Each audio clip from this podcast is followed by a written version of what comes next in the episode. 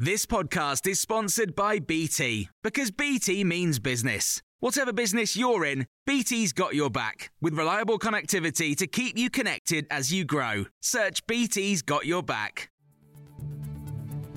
This is the Times evening briefing on Wednesday, the 3rd of January.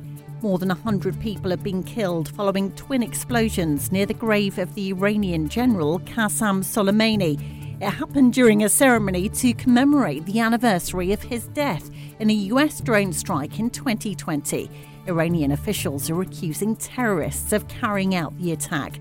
Former senior military intelligence officer Philip Ingram doesn't think any other countries are involved. I would hedge my bets at the moment on most likely uh, a bit of internal strife because people will have known who's going to be attending the this this commemoration service, and they will have been targeting probably specific people in the in the convoy as they're, as they're moving there or in the uh, the crowd that's there. So we'll have to see who who of significance has been killed in this.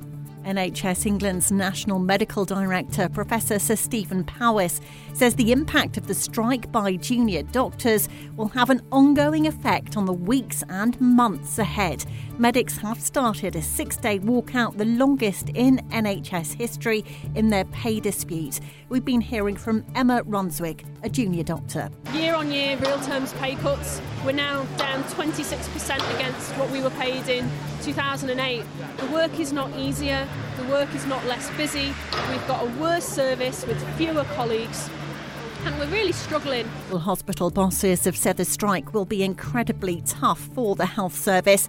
And Matthew Taylor, chief executive of the NHS Confederation, has told Times Radio the timing of this strike is proving to be a challenge. So, as we would expect, uh, the impact of the strike is to, to take a, a, time of year that is always difficult.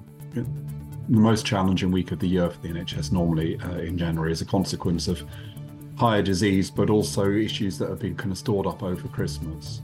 And it's taken those issues and which are always difficult to manage and made them even more difficult to manage. The leader of Reform UK says he wants Nigel Farage to play as big a part as possible in their general election campaign but Richard Tice says the party's honorary president is working out what he wants to do, what he feels able to do, and they had talks over Christmas. And speaking to times radio, Mr. Tice insists he would stand candidates in every constituency, ruling out any Tory pacts. They've broken Britain, they've betrayed Britain, they've betrayed all their promises. Frankly, they should stand aside after such an appalling performance. Let me take on Keir Starmer head to head. I'll beat him hands down. The truth is, they've betrayed all of their promises. They cannot be forgiven for that. They need punishing, they need ousting. And what I'm saying to people, though, is that the, the mainstream alternative under our electoral system, the Labour Party, that is Starmageddon.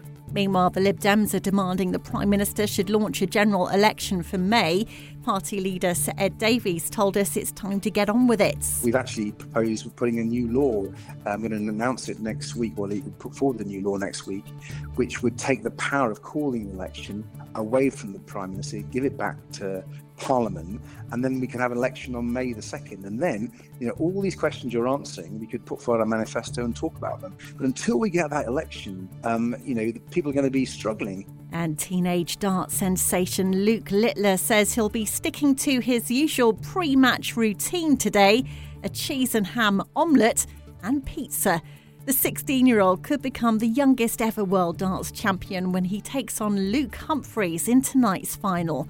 He'll have huge support in his hometown of Warrington, where he's played before at the Windle pub. He's just such a rhythm player, he's a fast player, and he can take legs really easily. He's high scoring. I reckon he could be the next Phil Taylor.